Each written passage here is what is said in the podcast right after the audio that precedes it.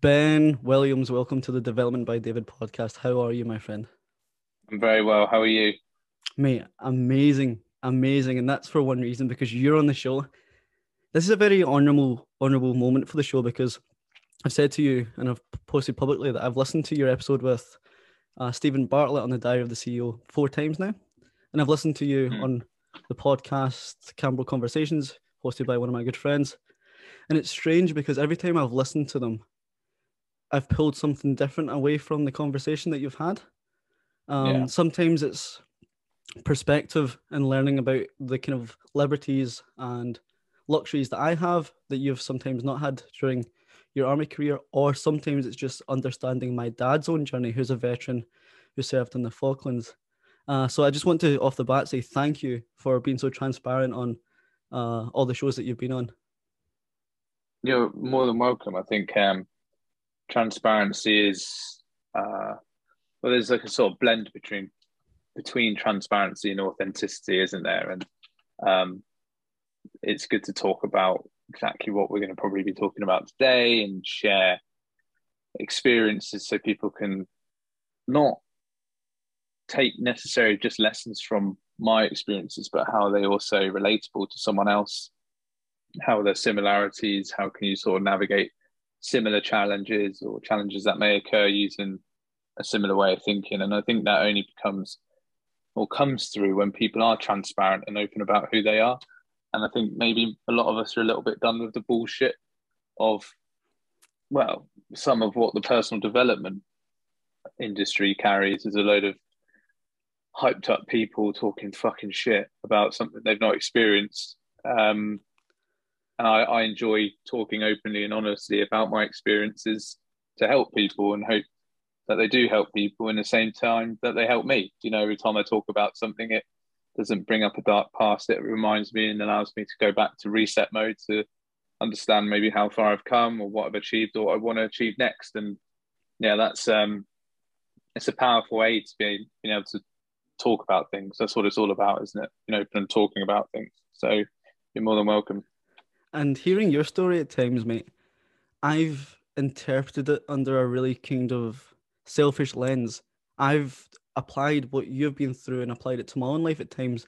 But what I want to get out of this podcast that I've not actually seen on any of the other podcasts that you've been on is how we can sympathize with people who have been through such things you have. Like like I said, my dad's a Falklands vet, and my mentor at work is a officer who served in Afghanistan. Um, and he, he's got global for some events that have happened. So I am very close to that, and I can sympathize because I've vicariously lived through them, quote unquote. Mm. Um, but a lot of people haven't. But they have people in their inner circle or wider circle who have served in the armed forces. So hopefully we can also learn how we can better support those close to us. Would that be okay if we explore that? Yeah, absolutely. I, I think that um, yeah, I, I don't think we do. Let me start again. I suppose when we look at the veteran community, I, I, I'm quite keen to be like, you don't need to feel sorry for the veteran community. Um, I think we can help people establish empathy for what we've experienced and understand a little bit. But I live a completely different life now to what was in the military, and I actually look at my military life and think, "Fucking hell, that's probably some of the easiest times I've ever lived." genuinely. I think running your own business, being a parent, like real, real world problems uh, are harder and more difficult and more challenging and more adverse to sometimes deal with than maybe what you would experience in the military. And I know that might come surprising to some people because it's like, whoa, combat, people getting killed and blown up. But maybe I'll come on to that later in the podcast. But I think there's a great degree of relevance to be able to have empathy for that community, but likewise, that community has empathy back. Um, and that's what we'll explore. I guess what's important there is we've touched on your military career. If I were to say to you, what's the elevator pitch of Ben Williams today in 2021? How would you bring that to life? How would you self describe yourself? Oh, wow, that's a fucking great question ironically, I'm so prepared for my own elevator pitches for my product and my business that I don't think I've ever been asked about myself. Uh, Ben is um. Wow, yeah, you got me there. I live my life by almost pure integrity now, and that means I have to start with myself, and that's been one of the hardest challenges to ever overcome is being honest with myself about certain things. And I think I used to. It's not pitch. If you're an investor, you'd be fucking hammering me by now. Um,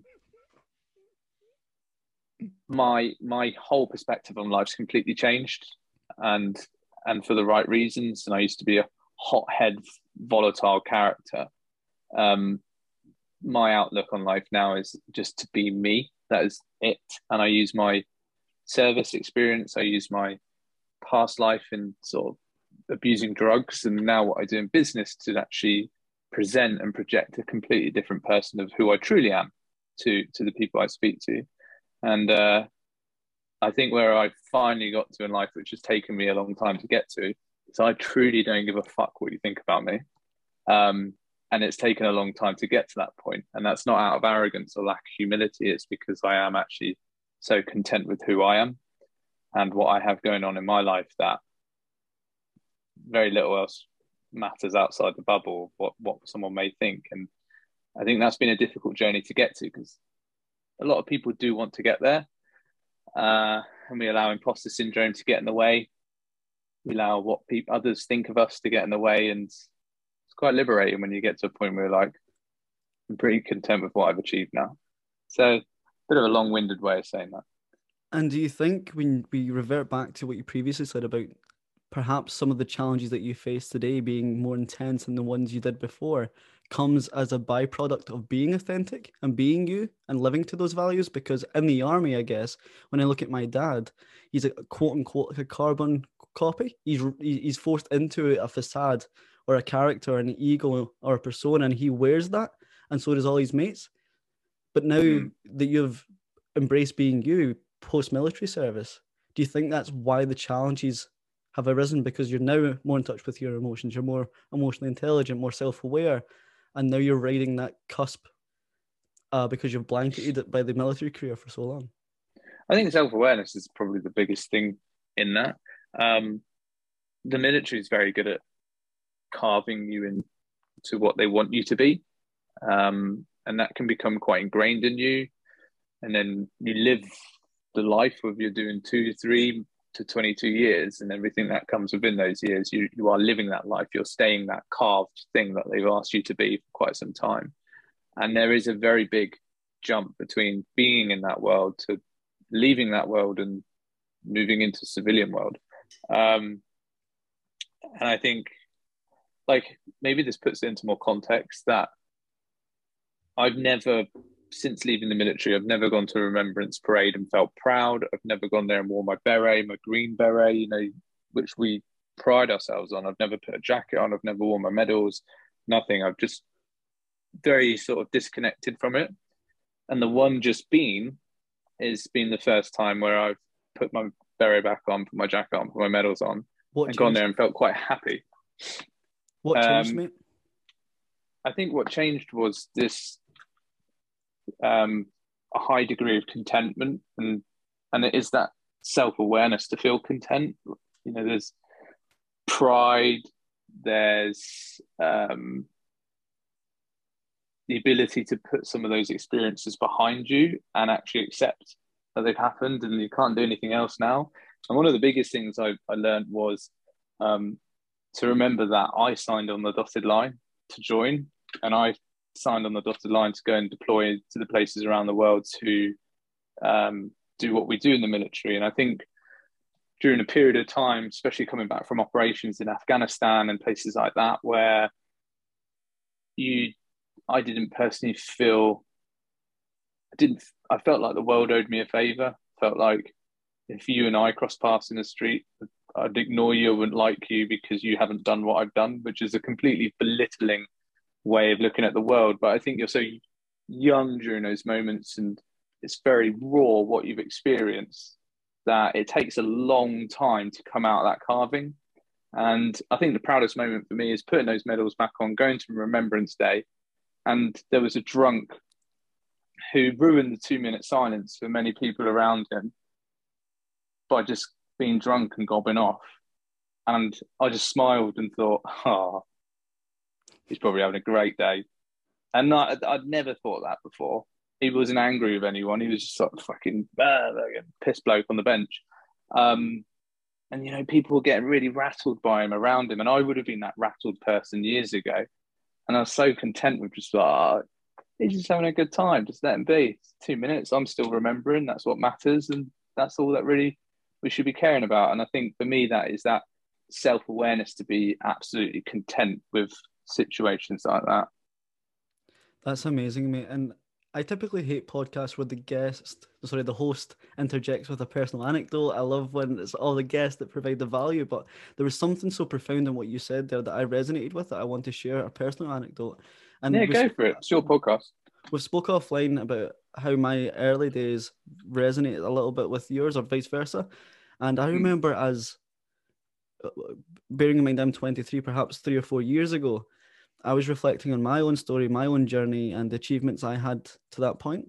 And I would resent my one of my best friends because he had a very, very easy upbringing, but wasn't passing university. And I thought, if I can achieve what I've achieved in the circumstances in which I've achieved them, why can't you pass uni?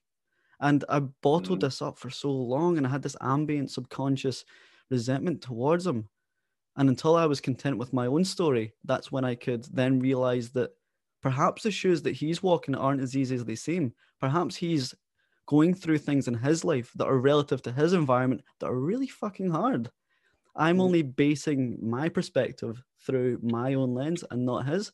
And until I was happy with my own story and started hearing other people's and finding solaces, and for example, yours, I could then sympathize and empathize with him and understand yeah, some of the lowlights of his life are actually quite hard for him because of the environment that he's been through, which is very different to mine. Uh, so, mate, it's a testament to uh, your story too. So thanks for bringing that out to me. I think uh, no, it's good, and I, I also think it's a really common thing. You know, let's not go down down the rabbit hole of social media, but social media is a great example of going that person's life's way better than mine. Um, I I I also years had this bitterness especially as I was moving into the personal development world, which is different to what I do now, but writing a book and um, going on these podcasts and sort of getting my name out there a little bit in that world and you know one of the veterans doing it and then the whole SAS Who Dares Wins thing and Ant Middleton and stuff. I remember being really resentful around that. Like, who's he? Why is he? It's pathetic now I look back. Um, and I had that a few times. And interestingly enough, I now look at everything in, in the sense of oh, I, I really don't care what other people are doing. Like, and I think this comes down to purpose, like really, truly identifying, like genuinely identifying your purpose. Because people say they've identified their purpose, um, and then yet they'll still be wobbled by um, someone else's activity around them who is maybe doing better than you or doing something different to you and it, it looks better. Um, but then have you really truly attached onto what your purpose is? Because I think the moment you find what your true purpose is, nothing anyone else does around you should bother you in a way that you're negative towards it, that you look at that with jealousy or envy. It, we, we, I love looking at people going, oh, that's cool one day something I do will be similar to that. That's it. Like, I could have gone on Steven Bartlett's show and be like, I'm a tech founder. Why you going? Why did you sell your company? Why, why are you getting all the fame and the hype? Fucking hell. And there would be people who do that. And I used to be like that, but not anymore. And I think that again comes all the way back to that self awareness around what's my true purpose? My purpose is to build a business that makes a genuine difference in the world. And I get to make the difference. I can't wait to make the difference. And then if it all goes well, my family in the next two or three generations will benefit financially from it, which is all that matters. I can pay for their dreams and and I can invest into their ideas and I can give them a life maybe I didn't have beforehand. I think that's that's part of the fun. That's part of the game. You know, the purpose is that.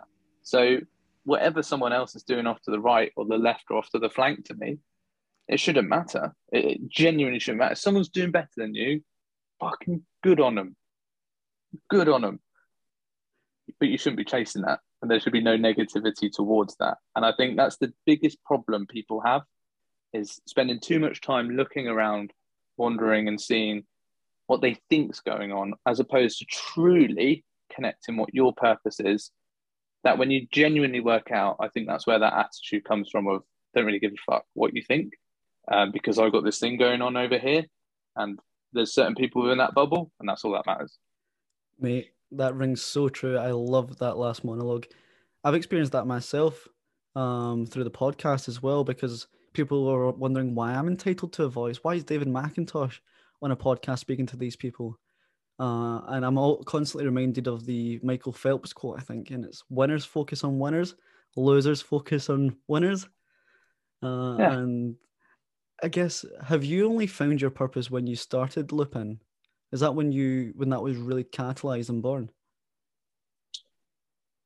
Yeah, I think so because it beca- it comes in it comes together like a cocktail of ingredients. Like I think certain things have have to be happening or falling in place or out of place in life for you to genuinely see through it all. So I think when when the pandemic's kicking off, um, and our business is going under, and we're like, "Fuck, what are we going to do?" and you come up with an idea where you think, oh, we can do this, and then you raise investment, and then the investment actually fell through the first time around, so you're paying everyone on your team out your own pocket, and you've got two children and a house and all these things that there's a lot suddenly put into perspective, and you ride the storm. That's what we found. We rode out the storm, and we got to chapter two, like, and hopefully we'll get to chapter three or chapter four. But there's so much there that puts a lot into perspective to go I've still got my two kids and my wife.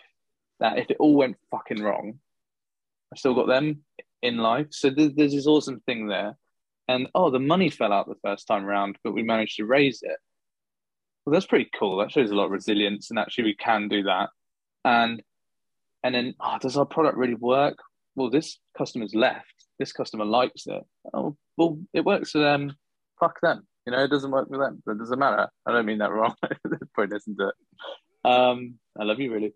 Um, but it doesn't matter. And all these things happen at the kind of same time for you to be like, I'm on the right path. The, and the path is really difficult to be on. And then this is the bit that I think a lot of people again get lost on is they think the path should be smooth, it should be easy, there's no potholes, there's no bumps. It's just like, ah, my purpose is this path and it's smooth and I finally get to glide along. Well, that don't fucking happen what happens is you find the path that you genuinely want to be on, and then you deal with the shit on it and the potholes on it and the barbed wire and everything along the way that makes it increasingly difficult to be on there. But you move a bit further forward every time. And I think that's the bit where you realize the resilience you have, the, the reason you're doing something, the purpose, your inspiration for doing stuff is genuinely presented to you and yeah, for me that is Loopin because it's part of the the bigger picture of what I'm trying to achieve. Fantastic, mate. Absolutely fantastic. And usually when I'm on this podcast with a guest, I'll and I, I told you this elevator pitch before we joined the call together. I usually take the listeners on a kind of transformative journey of childhood to teenage years to career and to outcome. But I think with you, I would like to start with Loopin and understand what what it is because I think that was derived from your previous experiences in the the Marines, and then your experiences in the Marines or joining the Marines was a product of your childhood. And I would like to flip it back to front. Uh, so could you bring mm. to life for the listeners what Loopin is and the motivations behind it?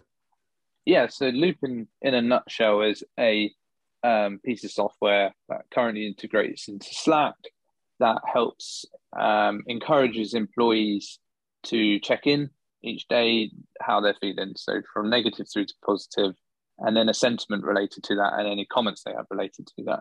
Uh, the idea being not to expose necessarily the raw emotions of people at work, but be able to create a higher level of connectivity between people where you can actually say how you are. uh, and and not necessarily in a vulnerable way, but the the ability to just say, "I feel like this today." Then that provides awareness to maybe people you're close to within your team. Also provides awareness for your manager to maybe help intervene or, or, or give some guidance advice or just be aware of how you are on that particular day. Um, so that's what we've built. Uh, and there's lots more within that, to be honest. But this derives from one of the things people don't realize about, especially the Marines, is how we get through tough situations and difficult situations. And one of the things, one of our core values or one of our spirits is cheerfulness, which is cheerfulness in the face of adversity. So when it's all going wrong, try and smile. That's the best thing that can happen. Um, the other thing we do is something called dripping, which is uh, moaning.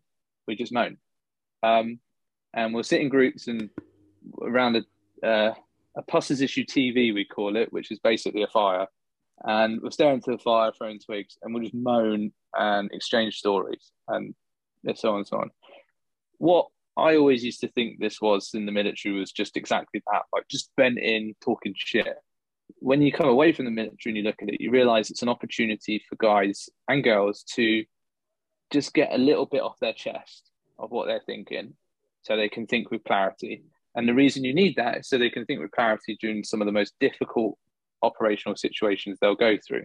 Um, when you look at that, that's a human behavior. We're very tribal things. We we want to be in groups of people. We want to be sat around the fire, sharing um, whether that's positive things or negative. We want to be sharing and communicating. And for us at Loopin, there is this real worry that people have become inadvertently wrapped up in their own worlds that they feel it very hard to be able to let go of this protective layer we show to people to actually show our true selves. Um, and I believe it's my duty and, and it's and my business partner's duty as Marines who people look at us and go, white tattooed, bald ex Marine male. Okay, cool. You're going to tell me one thing or another. You're going to tell me how hard you are or something else. Um, that is completely the wrong thing. And what my belief is, is that it's my responsibility to say, no, it's okay on some days to say you feel sad. It's okay on some days to just want to cry. It's okay on some days to just laugh in the face of anything you can find to laugh at because that's what being human is. And I've seen it in its raw state in combat where things go so wrong. Afterwards, you'll sit around that fire and you'll discuss what happened. Don't hold it, you don't leave it, you discuss what happened. And that might be from a tactical point of view, or that might be from an emotional point of view. And I'm sad this moment's taken place and we've lost this person. Now, that's powerful stuff. It makes people, it makes teams extremely high performers um, I don't want to use the word elite, but everyone looks at the Royal Marines as in the parachute regiment and SAS and SBS as elite. Well, they they treat they achieve this eliteness through certain avenues, which is training, specializing in certain things, um, tactically, all this, but also who they are as human beings, and that's the bit people don't see. You know, the the people outside the wire don't know that bit, and so we take that magic little tiny bit of gold dust and apply it to technology and then help people use that technology as opposed to tell them, here's some technology, go and use it, see what happens. That will cause a car crash. We, it's our responsibility to show you how to use that and get the best from it, to show you how a manager can become the leader they deserve to be, or an employee's voice can actually be heard. And that just because you're red today doesn't mean you're going to affect bottom line it means actually if someone takes care of this person who's not feeling too good today, they might be fucking green for the next month because someone's listened to them. Or by the way, you're going to increase that massively. That's the bit that we're very passionate about, and that stems all the way back through our military careers. Mate, that's this that's the service that I need in my day to day life, and my friends need, and my colleagues need. Have you found any pushback? Send a HR our way. Have you found any pushback from organisations who've wanted yeah. to be blue pilled? They don't want the red pill; they want the blue pill and be blissfully, blissfully ignorant of their workforce. Um, because I guess it's a tr- it's like unveiling the mask of the corporate culture that they have. Have you found re- not resentment but concealment of that from um, some of the organisations that you've reached out to? Yeah, like if I'm really honest, we don't want to work with them either. because it'll be difficult and it'll be hard and you'll never get the buy-in you you you want from them. I think the reason I kind of say that with a bit of a smile though is because it's slowly becoming not the big organizations which maybe think like that. It's choice. It's now becoming the people's choice. And what's happened is the pandemic's accelerated this thinking that a lot of employees are going, actually, I am extremely valued in myself. I value who I am. I'm credible. I'm highly skilled, and I get treated like a piece of shit here, and I can't be who I want to be. Well, there's thousands, if not millions, of companies out there who are now like, hey, come and work for us. You can work anywhere in the world, bring your laptop. Um, we've got all these cool well-being schemes. Come and join our culture. Gymshark.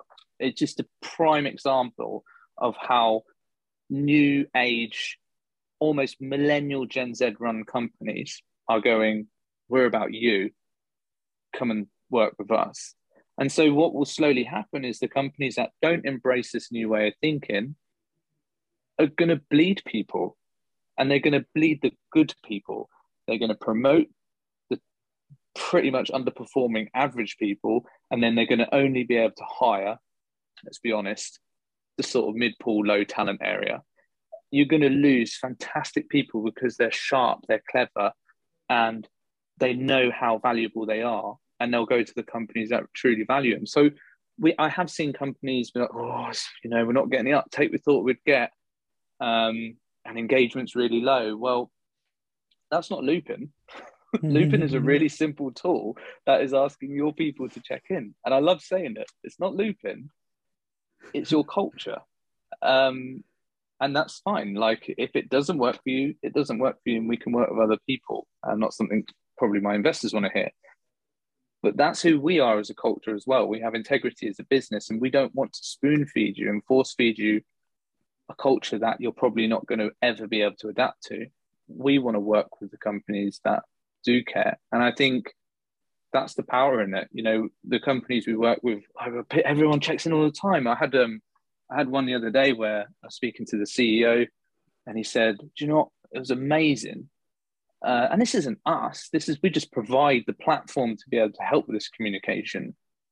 They have to take the action. And the CEO said, Chris said, um, I got an email from one of my junior employees the other day who said she couldn't believe that I had emailed her asking if she was all right based off her check in. And I was like, that's the bit that matters.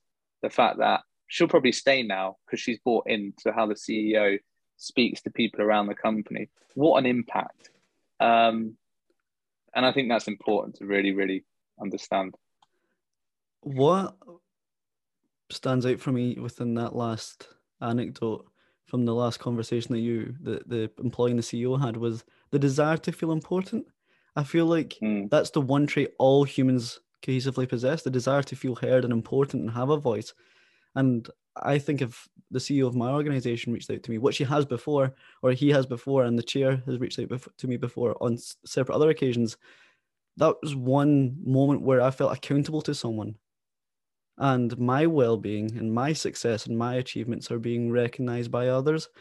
Um so i, I am just so behind Loopin. Uh i think and, and that, but that's the attitude that absolutely matters. And this comes from like a moment that i had in the military where it's in the middle of dartmoor it's freezing shit. The rain's pretty much coming upwards somehow. Um and we were on a shooting package and we had the recruits and I was one of the corporals. I remember like standing there feeling quite sorry for myself and quite cold and miserable. And uh, I think it was the commandant of the camp who was a full, full colonel. And there's 20 ranks between us probably and a, a lot of zeros in, in, the sense of salary. And he um, he came over and he just he never met me before. I've never really met him. I know who he is, and we had a conversation and uh, we were talking. What did he say? He asked me about my family, and I, I think I must have told him kids' names, etc. And then probably a year later, I saw him again, um, walking down the main road in the camp, and I was walking his way, and and I walked by him, and he didn't know who I was. He went, "Morning, Corporal." I was like, "Morning, sir." He didn't know my name. He said, uh, "How's Zach and Layla?" I was like, "Whoa." Um, yeah, they're good. Completely caught me off guard. Was like, yeah, they're really good. Thank you, sir. And, and he sort of, great stuff. And off he went. And for me, like that means a lot. Like I'd follow him into battle with no rifle, naked, if he asked me to, because of he remembered something that mattered to me. Um, and that's the bit that counts. You know, this is what we could be doing in the business world. Not everyone's good at it. Okay, not everyone is good at sitting down and engaging with their people and saying, How are you today? and genuinely being able to listen.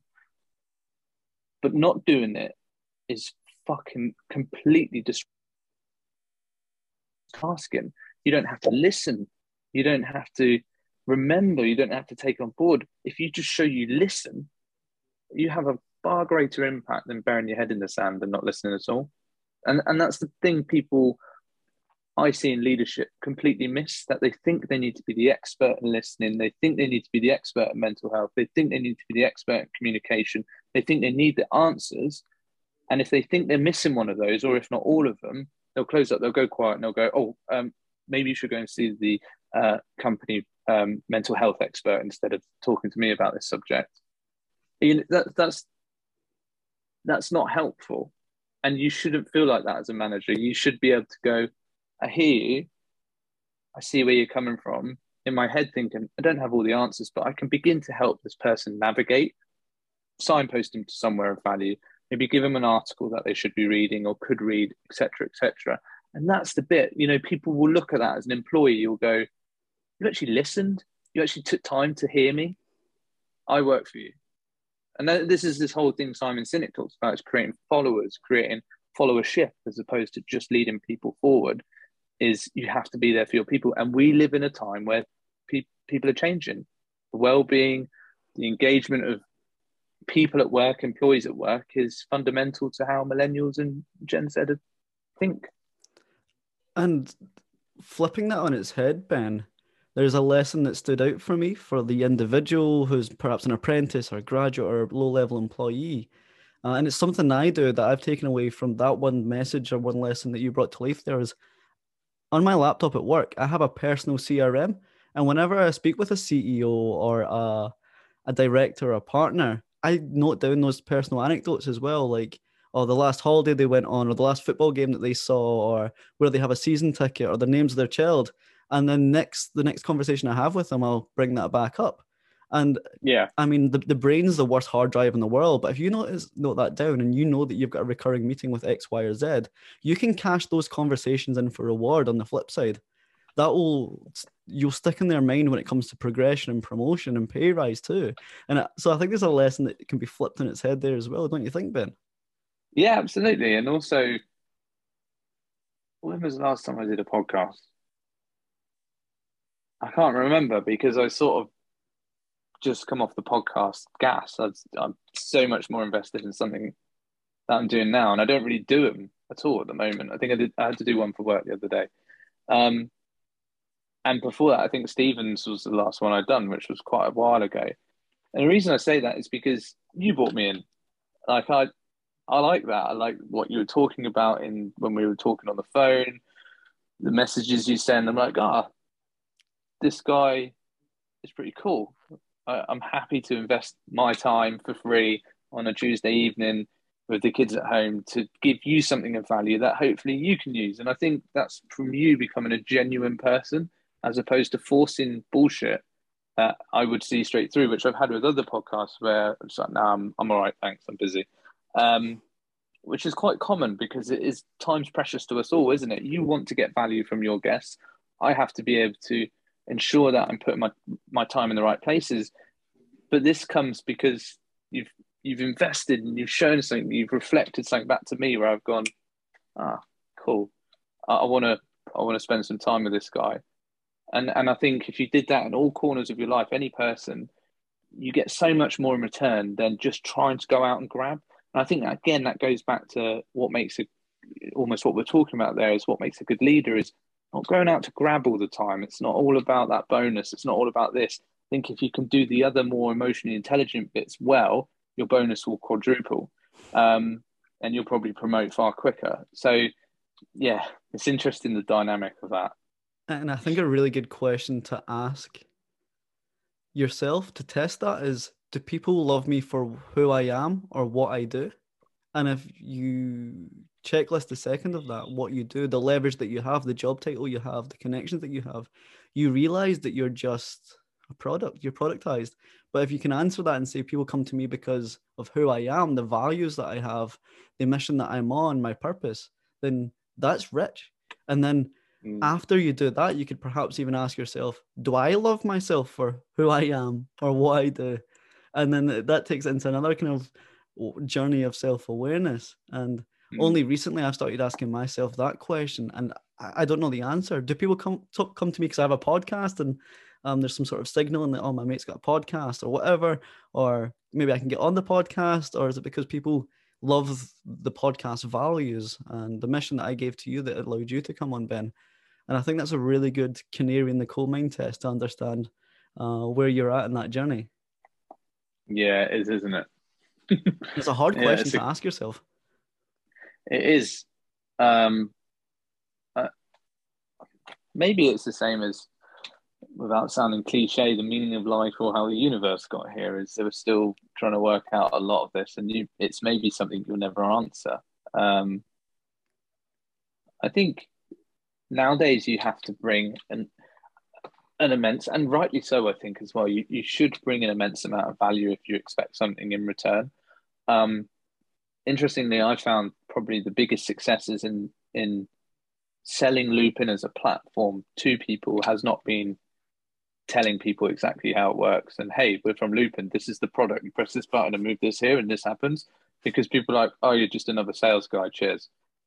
What what is more impactful is actually sharing an insight and telling a story and telling the story as opposed to just some bullshit story just made up. It's like tell the story. Like well have you got 10 minutes yeah okay well this is how we arrived here and this is the reason we do it and this is the reason we make this and this is the reason this button does this um, and people like dig that, and I think that's maybe that's something you'll never fully have the answer for as well. Is why why do people ask? Why I I do ask it every now and then. You know, why do you want to have that conversation with me? I feel like a normal guy just living a normal life.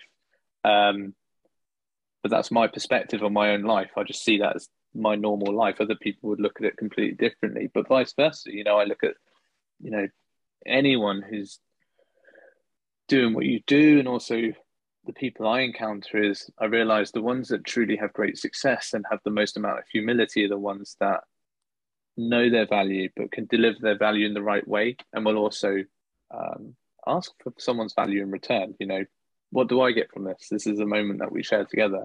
Um, rather than the 100% take, take, take. And maybe that's what people see in yourself. Thanks, Ben. That's, an, that's amazing. You talk about how you sell almost your story when you sell Loopin. Can we take it back to your childhood uh, and your genesis story and your origin story, and can we bring that to life for the listeners? Yeah, um, mine was no, not really any different, I suppose. Um, on the outside, my parents seemed quite happy. Uh, I didn't know at such a young age they were extremely unhappy with one another and things didn't end well at all. Um, Dad sort of disappeared off the scene for a while. Mum was left with the house to pay for, which then she couldn't afford, and it got repossessed and all these things.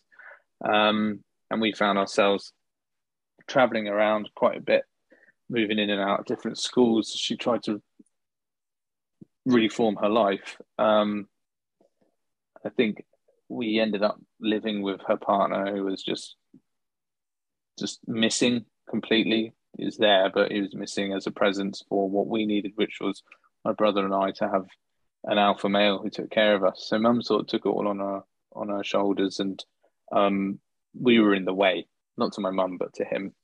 And you know, couldn't wait till we turned twenty and get out of the house. Um, which I think you you notice as a young child. So you then during your formative years begin to try and establish what your place is in the world. And mine was trying to be an alpha male, you know, protect my brother, protect my mum. Or if you're not going to do it, my dad's run off, well, then it's down to me, this nine year old, to, to come up with a solution to be that guy. And I think what it ended up inevitably doing was actually driving quite a deep hate towards blokes um, and males and the lack of fitting in as well and moving from different schools and not knowing how to actually function as a young young lad sort of really put me in the wrong places. Um, and I think that's you know inevitably where the drugs sort of began, and it's like, well, I need to fit in somewhere. I have to fit in, and I was always sort of craving for this alpha male presence, and so probably being in the group of kids which take drugs at school was so well, someone in there must have a presence. So that's where I found myself, and then kind of got a little bit out of control. Um, and I always had this ambition. I think from a young age, really young age, I always wanted to be a soldier. I wanted to join the Marines, and it was always the Marines, um, and and do that part of my journey. And and I remember sort of kind of clearing my act up a little bit towards the end of my GCSEs and did my GCSEs. I didn't do too well, but I didn't do horrendously. Um, I won't be that person who's like failed school, failed this. It's not that. I just just got shit marks in some subjects and got great marks in others. Um, but I didn't want to do sixth form. I wanted to go and join the Marines straight away, and um, got the application form out and everything. And then my mum, bless her, she was like, "No, you've got to do education," and kind of forced me back into the education box. And for me, that's when I then began like opposing it all. Like, oh fuck you then as well. You're I don't like you. You're missing from my life, and this and that. Um, and so I, I begrudgingly went into sixth form and um, yeah, that's where I really wanted to fit in more. I wanted to be bigger, bulkier. I wanted to be tougher. And um, so I thought, well, the best way to do that is to become a bouncer at 18. so at, at 17 and a half years old, when I'm still at school in sixth form, I'd done my SIA badge, passed the license, and then waited till I was 18. And then literally the 10th of January or the 11th of January, so my birthday's the 10th, I think the 11th of January, I was working my first night on the door as a young boy, um, way outside of his comfort zone, and and learned a lot very quickly. Um, but it introduced me to a world that I shouldn't have possibly have been introduced to. Do you think the motivation behind becoming a bouncer is perhaps the ability to have control for the first time? Because you were shifted around schools like cattle you didn't have control over your family dynamic. And mm. do you think now this was the first time that you could be the man that had control and you were the facade of the door, you were the facade of control? You sat mm. outside or stood outside the front of a door and you were the embodiment of control. You controlled how that night was ultimately ran in terms of safety.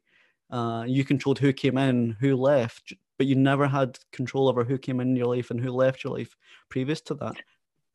Yeah, it's a good observation. I don't think I've actually truly looked at it from that angle. I, I um, I'll probably admit, yeah, there is that power, there is that control. Like you have to get past me. Wasn't hard in the first instance though. you just get in. Um, I think a big part of it was just not having those that like that male to be around who I thought could lift me into the character I needed to shape into, or thought I needed to shape into. And I thought that would be within that world. You know, the, of course, it's a very alpha male driven world. It's tough guy arena, and and yeah, you do. You know, I, um, I was 18 at one point. All of a sudden, in blink of an eye, I was 19, and there was such a different progression between being 18 and 19. And I was using steroids, and I was bulking up, and I was, I suppose, on paper getting tougher. Um, doing martial arts and stuff like that and getting involved in more fights and all that horrible stuff which comes with that job that yeah a year on you you're a different character and you feel pretty tough guy here um, and you begin to feel like you're part of it you are getting a rep you do have a presence and i think that for me was it ended up fueling my ego i was like i'm past the first boundary here i'm starting to fit in and I'm around the tough guys who want me part of their crew. And that was a big part. And that, that played a huge role in shaping that mindset for me, which was, I'm glad it happened because otherwise I wouldn't be here today doing what I do. But it was taxing to say the least, and it got me into a lot of bad places that um, I, I hope my children never get near. To truly understand that this isn't where I should be. I should not be here. And what am I going to do next? What are some of the bad places that it got you into? Um, so someone unfortunately lost their life in um in a in a in a fight with the door team that I was part of, which caused obviously a huge investigation and um, a number of us were arrested for certain things. And unfortunately, that person lost their life in a, in a way that couldn't have been helped. It was just complete accident, and um, it was a real, true exposure into what that part of the underworld looks like and how it can so easily go wrong as well.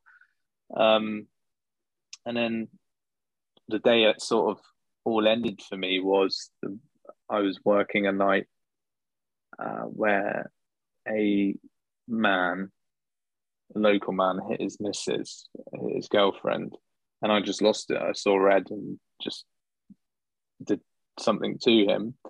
Um, and I didn't feel good about doing that. But you know, I, I am a person of that. Like you, you never hit a woman, you don't hit defenseless people. If you're a real man, you, you wouldn't do something like that. And he did, and he did it on my watch, and I retaliated, and he got hurt in the process. What it then transpired was he was a heavily connected individual in the area who then put a debt onto me that I would need to pay within three days. Otherwise, um, things would get really difficult. And so it was quite, it felt quite humiliating because, you know, you feel like you're the alpha male, the tough guy, and then all of a sudden you're trying to scrape around for three or four grand, going home, crying to mum, saying, I need help here because I don't have the money to do this, and borrowing money off friends and telling them why and all this stuff, to then have to go three three days later with as, as surreal as it sounds, as you wouldn't see it in a movie, brown envelope full of cash, going into a TGI's to hand it over to someone, say sorry about your nose, um, which ironically got me a load of respect. And people said, "Oh, you know, you should join our crew and all that stuff." And I like, "What the fuck is this shit all about?" I'm all right. Um, and that's the day I turned my back on it. But because I had no job and I had no future in my eyes at that point, it was then a very depressive downward spiral into abusing drugs, um, coming off the gear not properly, and and really falling into the depths of quite a dark place to to be even questioning my own life and what what I'm really here for. It's how how quick that happened as well is quite shocking in, in a space of a couple of months from thinking you're top guy to oh fuck I don't think I want to be here anymore and using drugs to escape from it pardon the military pun, but you literally went from hero to zero uh, emotionally. um, yeah. How low did it really get? Uh, I I would. So I'd never call myself a hero anyway. Um, but you're right. It was. It felt like cloud nine to depths of hell.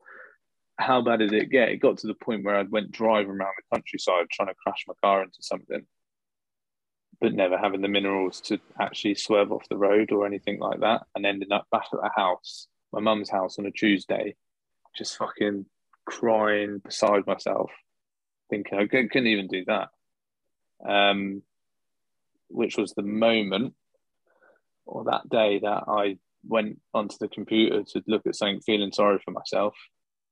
Happened to be scrolling through a number of videos on the sort of old clunkier YouTube where the Royal Marines advert came up, and it was the young guy goes through the bog, it pauses. Uh, would you give up here? Goes through the tunnel, gets caught in the tunnel. Would you give up here? If yes, don't even fill out the application form. And I was like, hmm, maybe it's time to change. And that was it. Literally, that moment, penny dropped in my head. I thought, I'm going to join the military. I didn't know. I didn't think I was going to join the Marines. I actually thought I was going to, in my eyes, coward out of the Marines. Not that anyone joined the Marines. Not joining the Marines is a coward. I wanted to join the Marines, but I thought, oh, I'll start with a different idea and I'll see what else is available in the military. and what's easier. Um, to then going into the careers office and the bumping into the marine at the front desk. He was like, "You don't want to join that? You want to join the fucking Marines, mate?" And then that was it. I was like, "All right then." and I started the journey. But it was amazing, you know. Talk about finding that purpose. Go from this sort of suicidal, addicted to drugs young boy who suddenly when he when he found that moment in himself that I'm I'm going to go and do this and having the courage to actually do it and decide I'm going to fill out the application form. I'm going to try and be the 0.1 percent. You know, 99.9 percent did not apply. I'm going to go and try and be that 0.1 percent. You, people say you can't do it, and when you're quite scrawny and you've wasted your sort of last year on drugs and all that stuff, suddenly running and doing exercise and being uh, as physically and, and mentally motivated as other people doesn't seem real. It doesn't seem that that could be done. Um, but in my head, I, I, it clicked. It was like, maybe this is what I should be doing. Maybe that's the world I need to be part of. And yeah, fast forward a bit of time, and I was at the Commando Training Centre starting day one of training, and it's all a blur since then. when I look at my life, which is far more vanilla than yours, mate, I kind of think the trauma and experiences that I've went through in my younger years is almost like a elongated version of cold water therapy. I've yeah. I've experienced this enthralling, exhaustive experience in my earlier years that allow me to excel and deal with pressure now. Do you think entering such a robust training program and the most elite forces in the world, do you think having such a traumatic experience before that conditioned you to work within those uh, environments? Yeah, definitely. I, I I talked about this a lot. That I reckon I must have been one of the only few people on my train when we pulled up at the training centre who got off that platform and was like, "This is fucking awesome!" like, I genuinely felt like a success arriving at the gates, knowing what I'd beaten, um, and knowing what I the hurdles I've got myself over to get to the gates. Not just like the young kid who's just come out of school, which most of my troop were. They've they've applied and here they are, and lots of them had their own experiences. Don't mean mine was the worst whatsoever. Just for me, I felt successful. I was like, oh my god, I'm here at the Royal Marines Training Centre, and I'm on the path, the journey to become commando. And like that was fucking thrashed out of me within about half an hour being there. And like all of a sudden, it's like, this is shit. Um, but deep down, you're like, you're here and you've arrived. And I think that was that was like a real formative part of my military career was to know that just by being there, I had succeeded. And like, this is the other thing as well. There's so many people which talk the talk, but they never walk the walk. You know, I know loads of people like, yeah, I'd love to join the Marines well, stop fucking twisting your neck when you talk about it and actually join or don't say it. You know, it's there's there's so many people out there which I've bumped into like, oh yeah, I was gonna do that, but you didn't. That's not to discredit that person, or it's nothing against those people which don't do it. But for me, I was someone who was like, I'm gonna do it. I'm actually gonna get there, and that's a, like any whether you pass training or not. I had the utmost respect for anyone who got to the gate because that's fucking hard in its own right. You know, just leaving your family for months on end to, to join one of the toughest training courses in the world. That's gnarly stuff to be doing at such a young age, let alone um, not just what awaits, but everything you've had to let go and, and and maybe things you've been through in the past. And like I had always, no matter how shit a recruit was, I always had respect for him for being there. Um, and I think that was where I found pride was people didn't think I'd get there for a start, and I also knew so many people which were going to get there themselves and never did. And I was like, arriving at the gates was a big moment to be like, I've made it here. Now all I need to do is just continue the journey. And I think that's helped shape some of my resilience as I've moved forward is is knowing that deep down there is that tenacity to achieve it. And that's the same in business. People are going to say no all the time. People are going to leave the product all the time. People are going to push back on things all the time. It's having the tenacity to just be like, okay, how do we navigate this? How do we work out the next problem? How do we how do we find a solution for this? How do we just ignore that person's feedback for now and just listen to the good stuff and know what we're doing right over here? And and all these things. And it takes time to build that, and I'm still working on it myself. But um, equally, it's that that way of thinking is within us all. Such an awesome story, and I'm reflecting on my own dad's story, who has a very similar upbringing. Um, quite a troubled young man who speaks about how grateful he was to get into the for him the Scots Guards, and hearing your story, bringing that to life. Do you think? Do you have any recall of moments during training that was really difficult, where you could tap into that gratitude complex and be like, "I'm just grateful for being here," and then you kind of enjoyed the not enjoyed but bared the the grueling parts of training. Do you have any sort of distinct memories where you were in intense pressure within training and you were able to tap into that gratitude? Mm, I, it's gonna be a really random noise for people to listen to. That was, wasn't it? When they uh, listen. Mm. Um, I don't think there was like a, a, a unique moment which stands out in its own way. But I know that what I truly loved, which probably goes back to what I was craving as a younger lad, was being around certain characters. And I think for me, there's this thing called Sunday blues. So if you ever got the opportunity to come home for like three weeks leave or Easter, or just like you happen to get a random weekend off, you'd, you'd come home.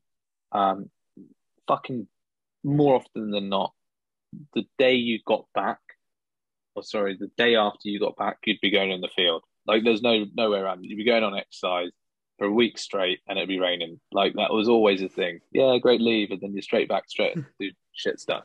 Um, and you'd always be on the train from wherever, like three or four hours on the train, just like, oh my god, I fucking hate my life. And you're watching the rain sort of come down, and you're like, oh, I got to pack all my kit when I get back. I've got to iron. It's gonna be a late night, and and you do you resent that bit. It's called Sunday Blues for a reason. Everyone's blue as fuck and hates their life. Um, but then you get back and you walk into the accommodations, definitely as a recruit, and you see the other guys there, and they're all busying around doing their own thing, and you're like, ah, oh, yeah, the blues is going away a little bit. It's back with the boys, and and you get in your room and you talk about the things you've been up to for the last three weeks, and you exchange stories, and you you know, all drip or moan about the fact that you're going in the field the next day. But I think that's that uniqueness in it that um, is part of that way of feeling that it's shit, it's difficult, but I'm here with the right people. And on some days you need them, and on other days they need you. And I think that makes those moments when you do say goodbye to your family and and you drive down or you you catch a train down into training that um, it's all right. Were the guys. And I remember like deploying to Afghan. That, that, was fucking shit saying goodbye to people. And I was hungover to fuck as well. Um, the day we were deploying, like I was back with my family, say goodbye to my fiance, and you never know if you're going to see those people again. Um, and the drive down like was horrendous because I was just so hungover anyway. But then you get to camp, and then it you just switch on. Like, okay, family's gone. Um, that bit's done now. The goodbyes are done. Now the excitement build back with the boys. We're all packing our kit. We're all getting ready to deploy the next day, and that's quite that's quite an interesting interesting feeling. Which I think you don't do it justice even trying to describe it. You have to live that, but that makes it not easier but more durable to get through when when things get difficult it's almost like Pavlovian conditioning. Like even looking again from a personal anecdote point of view, my dad did the last Remembrance Sunday parade, and he was asked to lay down the wreath um, on behalf of the the Royal British Legion to which he attends. And so he dressed up with his medals, his beret, and marched. And I seen him switch, like absolutely switch into character, like he was back in the army. And he was, there was like a laser focus and he, my dad suffers from arthritis in his hip. He can barely walk to the shop and back across the street, but he walked for miles that day with his ex comrades, and, he, and he's in his late sixties. And it was so strange just seeing this switch back to this boyish, mm. um, this brotherhood, this uh, this. Like I said, my dad suffered PTSD. This sense of responsibility and pride again. It was so rich to see. And I mentioned that to my uncle, who was also watching the parade, and he said to me, "David, this is not the first time I've seen this. And I asked him to open up about it, and he said, uh, Five years ago at my daughter's wedding, your dad was there. uh, and he, he wore his medals with his suit. Um, and at one point, she had a bagpiper in because it was a Scottish wedding, and just like that, in a blink of an eye, my dad saluted. Hmm. And everyone was laughing around him. Like all the other guys were laughing around him. And my uncle said, You don't know what this guy's been through for him to have that innate switch for him to do that. And Mm. hearing your story there was like a testament, like a kind of early on seed planted of uh, of my dad's story. And I, I, I have never experienced, I've never spoke to my dad about that, but I've never experienced or saw that anywhere else but that one moment. And it was really such a rich awareness of what the army and the armed forces and the Marines, how much of a profound impact that has on like the later aspects of your life. Mm, yeah, ask him about it afterwards. It'll be an interesting conversation. It will be. That brotherhood, that sense of community that you um, mentioned before, uh, when you arrived uh, back from the Sunday Blues or you were about to deploy, how important was that brotherhood and community and the latter events that came with Afghanistan? Do you have any specific moment where there was a specific moment of unity amongst uh, you and your comrades? Yeah, there's there's there's hundreds of moments. Um, we one of the bases we were, we were at uh, called Checkpoint Toki was just this shithole in the middle of nowhere. I think it was coined as like the only way out was by Medevac, and um, and it was it was claiming victims every week. There's only I think there's only thirty or forty of us actually based there, and it was it was like proper nam, dare I say it, and uh, only I suppose the guys which had kind of lived in that green zone territory would and girls would understand that feeling of why it felt like nam was because it's just just you had nothing, gnarly. Every time you go out, you, you were getting scrapped on, or, or someone was standing on something and unfortunately getting blown up. Um, and we had this area called the caboose, which was just a load of pillows that we'd robbed from a compound somewhere that we just put around a stove and you'd just sit there and make hot drinks. And ironically hot drinks in, in sort of 45 50 degree heat. Um, but you'd do it late into the evening just sit there smoking and things would things went wrong a lot. Like we did lose people there and it wasn't nice. Um, i think the first day i arrived there we lost someone was killed in action an american guy. Um, and uh, it was just littered with IEDs around the compound. Like, and they could get close in that place because it was a green zone. It's so dense they can get really close. Um, and you you just sit and laugh. Like that was the cheerfulness in the face of adversity. Like, this can't get shitter. Like, this, unless they come in here and just start wielding AK 47s around, like, we're pretty much at our limit here. Um, and the security routine we were on was something like one on, three off, one hour on, three hours off, all the way through. And then you throw your patrols in there as well. And it was just, it was knackering and the food was shit because we're on rations. It's just, but it was brilliant. I like, I don't tell that story to like, my war was worse than someone else's. Like, we genuinely look at that and be like, yeah, it's fucking tough. But my God, it was an experience to go through to be to do it properly. I think that was a big thing for me. Like, I, I, I feel sorry for the people which have had to deploy in operations and they've been stuck at Camp Bastion, which has been really safe. It's been six months just, you know, living in a, a basically a, a man-made city in the middle of the desert. Um, careful what you wish for. I always swear by that. Like, yeah, we want it to be gnarly.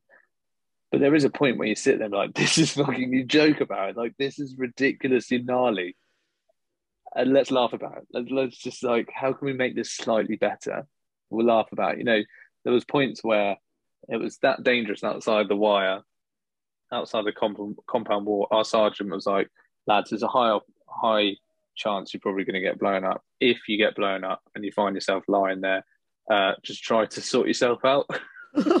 what the fuck? What? oh, good. Which like, obviously fills you with reassurance, but it was just true. There was, but that actually helped you function. Like it, it became so basic that Right, all we've got to do is get up and survive. That's it. Like, just get up, survive, look after one another, go to sleep that night. Get up, survive, eat, sleep, repeat, and eat, sleep, survive, repeat. Um, I've never heard when that you rendition of that before in my life. I've never said it. It's a bit of a tongue tie. Um, but when you do that and you you accept it and you accept it as one as well, like this could go wrong. I've accepted the faith, and then everything else is a bonus. You somehow live a completely different life. Um, and yeah, there's many occasions where I think we've all sat there and cried together. We've all sat there and laughed together. We've all sat there and gone, "That was fucking close." Together, I think they're some of the best moments. Not when, not when someone unfortunately obviously passes away, or when a massive operation happens. It's those moments where you're like, "Oh my god, did anyone see that bullet hit that post right behind my head earlier?" And and you just laugh, just literally like, "Yeah, fucking hell, how are we still here?" And uh, they're the moments you make those bonds with people that can never be broken. Is that where the ARA concept comes from? The accept, remove, adapt framework. Yeah, I, I, ARA was something that I think came on later in life, which I then reflected back to. And unfortunately, AR, ARA for me came around when we lost our first um, Marine on our tour, Dino. And the operation itself was meant to be 24 hours long, which isn't long in the grand scheme of things, but we went light, you know, we went full ammo, a little bit of food and about as much water as you could carry, which we ended up running out of. Um, and we landed in darkness at like 4.30 in the morning. Um, and Dino was killed within five minutes, stepping off the helicopter, moving across a ditch at night, detonated an IED, killed him instantly in in a gruesome way and took out two other guys with him.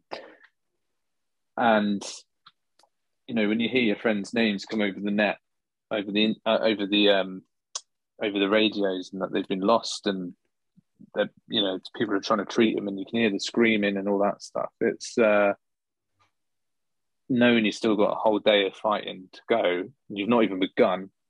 Like it's quite a a, a difficult place to be in. All the emotion kicks in, anger. You know, we're going into a village. You know, the last thing you need is anger because you're going to kill people you shouldn't be killing. So you have to work out how to navigate that part.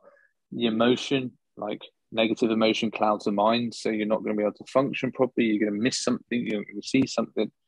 Um, and ARA for me is the ability to accept the situation has happened um, accept it's it's inevitable now. What what happens next is what matters most. You know, when you lose people, you lose them. Like, got to get on and get on with it. Um, the R stands for remove unwanted emotion, which comes to that. Like, I can't go into this compound angry. You're going to make mistakes. You're not going to think. You're going to rush. You're going to trip. You're going to fall. You're going to shoot the wrong thing. You can't go in there emotional. You, you have to clear your mind of unwanted emotion. You have to think with clarity. Um, and then the A is the final A is adapt. You, we got to adapt to the situation. You've lost three Marines. Get over it. Get over yourself. Get over it. You have to do the operation. Um, and that for many people is very difficult to get their heads around. Like it's a it's a very difficult thing to compose within yourself to be able to do. But the reason I talk about ARA quite um, often with people is like you face that on a daily basis. You're face you've been through it yourself. You know, you've lost close family members in in last year, and you would have had to, in time, go through your own processes um, of how you deal with that situation. And, and and people say it sounds emotionless or it might sound numb. It's not. It's your way to navigate a situation that's difficult. I, I believe that losing people is one of the most difficult situations you could probably use ARA in. It's a very difficult process. But if someone tells you no at work and that pisses you off, there's a way of thinking other than just reacting and, and getting emotional about the situation. Okay, that's happened, accept it's happened. Right, how do I not fuck this up by saying what I truly think of this person? I need to remove the unwanted emotion. And now I need to adapt to the situation. I'm really sorry, we're laying you off. Motherfucker. You know, I'm really sorry the pandemic's coming and putting you in lockdown. Motherfucker. You know, there's so many things out there in our lives that we we could use ARA just to just pause, just pause, accept, remove, and adapt. That that's what it simply simply is. And yeah, for me, the first time it ever happened was unfortunately when we'd lost someone and we have to fight on. But then it would happen time and time again, and you become more and more aware of it. And then uh, you don't become numb over time; you just become better at dealing with the difficult situations, which I think makes it sometimes easier now when people are like, "No, we're not going to invest." okay, cool. Accept, remove, adapt, move on. You know, and that's what we do. do you remember the last time you used it in your military career, mate? Yeah, when I was discharged, literally when I um, went into the medical center to to become special forces. That's what I wanted to go and do. Um, I had, I've already been on selection. Unfortunately, got injured, came back, and then I was like, I'll give it another go. Um, and I was really like fit. I thought, yeah, I'm probably gonna badge here and become a sneaky beaky soldier. And um, went in to put, do my medical test, and they picked up on my hearing, and I walked out instead of my paperwork to go and join the SBS. I um walked out my paperwork, which had downgraded me, which meant I couldn't operate fully as a Marine, and that I needed to get the ball rolling on my medical discharge. And I think had I not had those experiences up to that point, I'd have been quite emotional about that. Um, it was a very quick moment to be like, okay, that dream's over. What do I do next? It's so strange how that draws a really stark parallel to the moment when you were a bouncer and you had to pay that debt. You went mm. from again not using the term but hero to zero really quickly. And yeah, and I think um yeah, but the thing is I never knew and, and the second time round you're not a zero. It's just straight across of going, okay, how can I use what I have? And how do I make this work for me now? I'm not going to end up where I was before. Okay, this is where I'm at. How do I go across and now upwards in a different part of my life? And that's where I found my way into it. I love it. Can we speak about your injury uh, and, and that moment in time? I think that's a really stark moment in your uh, your story so far. Can you run me through that? Yeah, definitely. Um, so yeah, the day I was injured was the last day I spent on operations. That's for sure. It is. We had the day before flown into an area which was called basically the Hornet's Nest. Um, where we were was in a place called Nadi Ali North, and so then you obviously had Nadi Ali South, and between Nadi Ali North and South was this sort of divide that the North and South forces weren't meeting. So um, Nadi Ali North was basically the rifles and 4-2 Commando, which I was part of, and then uh, the South was your ugly bunch up north, 4-5 Commando from Arbroath. Um, and uh, they never, we never really matched our patrols in the middle, so the Taliban had free reign on that. So we were deployed on an operation, which was a strike operation, to go in and just um, kill the Taliban in that area and arrest anyone we could as well. Um, and the day we flew in, we we took casualties within the first few hours. We had a grenade come over the wall, which took out our mortar fire controller. So we, um, Vicey, who's my corporal, ended up stepping up to have to call in mortars and we're calling mortars in, getting closer and closer to the compounds to try and push the Taliban wave back. It was just you could unless you filmed it and showed it to people, you couldn't make it up. Um, and it was exciting, but it was extremely deadly the idea being of this operation was for seven days long was to just keep pushing in and out into that area to just let them know we were there and, and scrap them out. Um, but the taliban are fucking good at what they do and uh, they deserve the respect they sh- they've earned.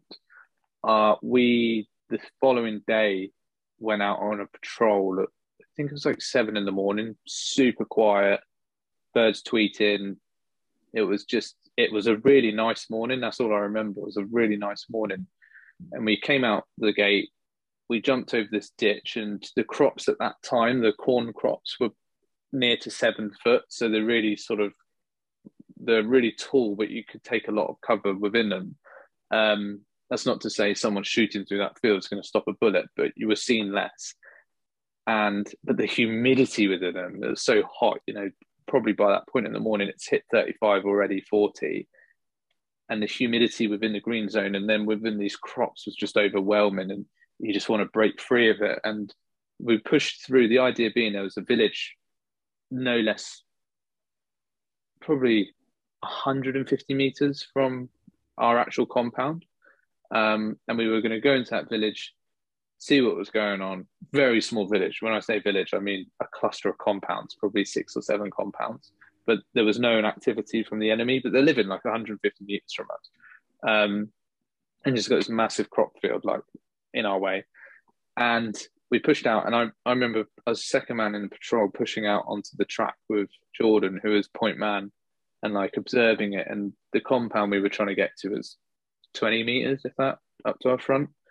Um, but just after a cross junction, so road going across and the road going forward. And then so we're in the crop field, there's a small wall the other side of this track that we're now on. And then, yeah, my corporal was like, yeah, let's get up there. And pushed out onto the track and started moving up towards the junction. And then these two guys just walked out in front of us in full black, full black trainers, black clothing, and then the sort of wrap around their face. And it was just Taliban, like it's Taliban. Um, the only thing they didn't have was weapons, which they would have been caching somewhere. And I like stood there, ne- literally next to them, with them, like, what the fucking fuck? They've just like walked straight into us, and they're su- as surprised as we are. And Jordan and I like pointing our weapons at them, not even saying anything, just like, Jesus fucking Christ! Like they're just stood hit right in front of us. And then there's this, there was a big shout from the back of the patrol, like, grab them! And um, that just scared them off before we'd even stepped a foot. I just they just legged it, and they were probably legging it before that was even shouted. And you bring your weapon up to shoot them, but you can't. They're like they're running away. You're aiming at their back. The shot's there. You could take the shot, you just don't because that's fucking outright murder. And um, they weren't armed, and they ran down this track, and we were watching them. Like Jordan and I at the front of this, at the front of the patrol, watching them run down this track. Going, "What the fuck are they going?" And then they just darted right into this crop field next to us, which was behind this small wall. But they darted like halfway into the field. It wasn't like they carried on down a track, they darted into the field. And I just looked around, looked at my corporal, it was like, run. And that was it. And turned around to run forward to run up to the compound we needed to get to and took probably about two steps and the fucking world obliterated next to us. Um, the, the wall, sorry, next to us just obliterated, just absolutely deafening explosion, straight on my ass, fucking leg in a lot of pain, instant tinnitus, dust in the mouth and the eyes, couldn't see anything. Everything was just orange because of the explosion.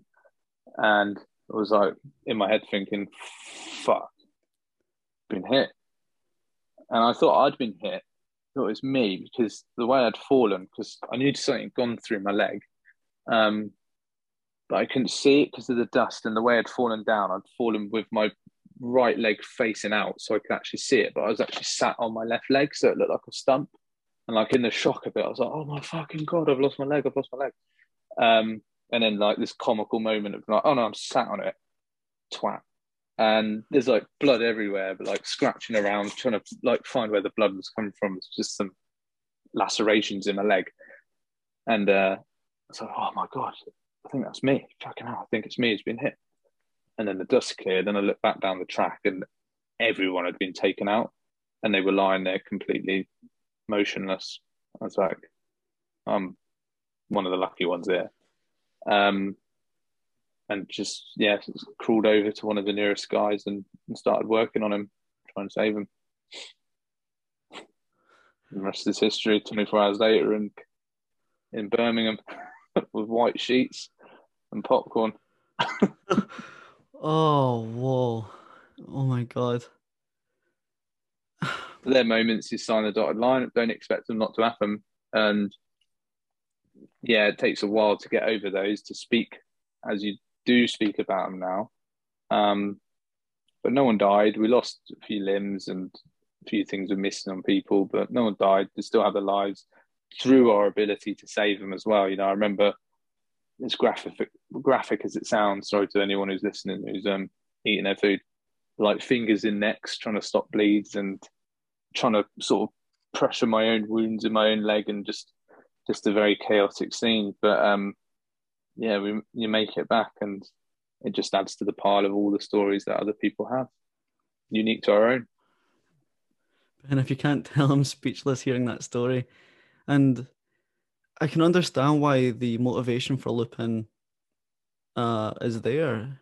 Like seeing what you've seen and hearing other anecdotes of other people's stories, like it must be so important for others to check in on you, uh, have checked in on you and, at times and check in on soldiers. Um, and it's just a testament to how powerful Loopin is. And I think if I learn anything from this podcast is Loopin with my dad and just hear those stories, let him talk about it.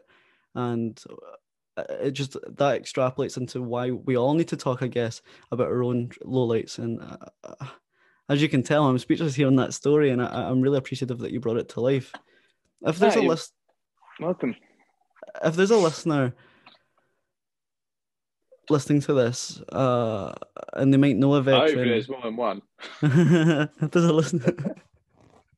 if you're the one listener, we should say the... about our own podcast. If you're the one, we want to hear from you. if there's a listener listening to this and they know someone that's experienced um, something similar to you or uh, have had a military career, what can we do to check in on them and um, empathize or sympathize with them? What can we do to support them? That's really, it's quite funny you asked that because I had someone ask me that the other day. I did a big talk online for Salesforce and um, someone said, Oh, I've got someone at home that I need to get to open up to talk about how they are. And, and I, I was quite, I had to sit about and, and think like live on air, looking at lots of little faces looking at me, thinking, mm, I've got to be clever how I word this because it's not down to you to tell them to open up. It's down to them to open up when they're ready to open up. And I don't mean this just for veterans. This is again something I'm passionate about. It's like, um, you're probably playing with like fire if you're trying to get a veteran to open up to you about certain things and you've not experienced. I had this when I was getting treated for PTSD. I was having to sit down with a civilian psychologist who's asking me about my experiences in Afghanistan, and I was just like, "Fuck, do you know?" Like, and I didn't mean it at the time, but in my head, I'm like, "Oh no, I can't open up to you. You're trying to force me to open up about something you haven't got a clue about." So the veteran community is a real difficult one. I, but with people in general, so many people, and then you can put this into the veterans category as well. You can use them as an example, but it's not about telling people to open up or or giving advice that then goes into someone's head that like ah that's what I can go and do to get that person to speak more. The the best thing we can do, and the only thing we can do really, is actually set the environment. That's it. The environment's the bit you have to set.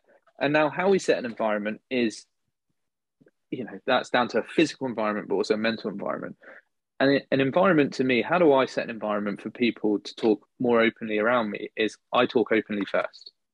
So i have to be authentic. I have to be transparent. I have to tell you something like this and be open about something about myself for you to then listen. And then maybe you don't say anything and then maybe a month later i do it again. And maybe a week later I do it again. What i do is i provide the environment for you to feel safe within that at some point of your choosing, you can go, I'd like to talk to you about this. Or I'd like to talk to someone about this. That's the that's it. It's the the environment, the safety, the psychological safety we can create for people around us who we know want to open up, who we know want to say something, but don't feel safe just yet, or they feel like uh, they can't let that guard down. The imposter syndrome is too present. Like, oh, I'm still the person that they think I am. Um, cool. It takes time for them to get to the point where they feel safe to be able to open up. We can't force people to speak. We can't force people to open. Looping in itself, you can't force people to do it, but you can provide a platform. You can provide an avenue for them to open up if they want to. You can provide the environment for them, and that is key thing I said say to everyone, like if you're not a trained specialist or or you are worried about someone and you feel helpless in that place, try and set the environment. But don't make it false. Don't suddenly come home one day and be like, oh, God, when I was eight, fucking hell, this thing happened to me, yeah, and I like, oh, it really hurt me inside. Did you get the same? Because it's see through. It's just how do you make it feel more open, more transparent within your own household, your own working environment, where people will click on to the fact that it suddenly feels safe. Uh, and that's all we should be doing to empower that within others. And then when they feel the time's right, they'll speak. Ben, that's a mic drop moment. Honestly, that's what I'm going to capture. I'm going to ring fence that with a trailer clip. That was so powerful. What's next for mm-hmm. Ben Williams? What's next for you, mate? Uh, dinner. Sausage roll. Um, and then after that, what's next?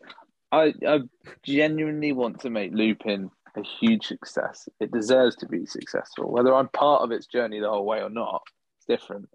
Um, I spent a lot of time away from my family, and I spent a lot of time in the last part of my life being quite hard to be around. What's next is to be able to um, provide for my family maybe things that they wouldn't have had before without you know considerable amount of sacrifice and effort which is what i'm doing. And next is really truly launching this business into 2022 making Loopin a success uh, and enjoying the journey. And i think a part of me is very at ease with failure. You know if this thing doesn't work it doesn't work. What i've learned over the last year or so just running a tech business and last couple of years running businesses is that it shapes you into someone that you can use for the next thing. And that's what i love. And i think what next is difficult to answer is because i don't know. As simple as that. Like let's see how Loopin goes. Let's see what happens there let's see how many lives we can transform in the workplace over the next couple of years and then then i'll probably just lie down and sleep for quite a while um, if, if anyone yeah. deserves it, it's you, Ben. Honestly. oh, oh we, we all deserve it. But um, yeah, it was a, as sleep. It was a milestone moment getting you on the podcast, Ben. I've loved your story for so long. Like I said, consumed your story so many times, and I truly, truly embody and uh, and get behind Loopin. Uh, and if there's anything I can ever do in my small capacity to do to, to promote it and to um, help in any way, shape, or possible, uh, always reach out. Thank you for stopping by. Thanks for being so vulnerable. Uh, real, real pleasure, Ben. Thank you. Thanks for having me on.